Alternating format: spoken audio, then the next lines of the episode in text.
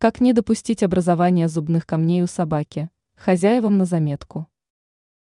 Казалось бы, животные должны самостоятельно регулировать состояние своего здоровья, так если бы они жили в естественных условиях. Но это не так, питомцы зависят от человека на 100%, поскольку люди определяют, чем их кормить и чем поить.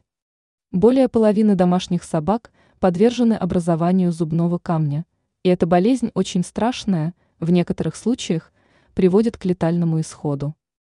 Понять, что у собаки начался процесс образования камней, можно по пожелтевшим зубам, это уже первая стадия. Причины, по которым это происходит, мягкая и жидкая пища, предлагаемая питомцу, ему приходится совершать меньшее количество жевательных движений и зубы не очищаются. Но и сухой корм не является решением вопроса, камни образуются и из-за застрявшей между зубами пищи. При обнаружении симптомов необходимо приобрести в ветеринарной аптеке специальное средство и начать регулярно обрабатывать зубы питомца. При этом используйте только мягкие материалы для обработки, никаких пинцетов, зажимов использовать не следует, можно повредить десны. Если самостоятельно справиться не получится, то собаку придется вести на чистку зубов в ветеринарную клинику.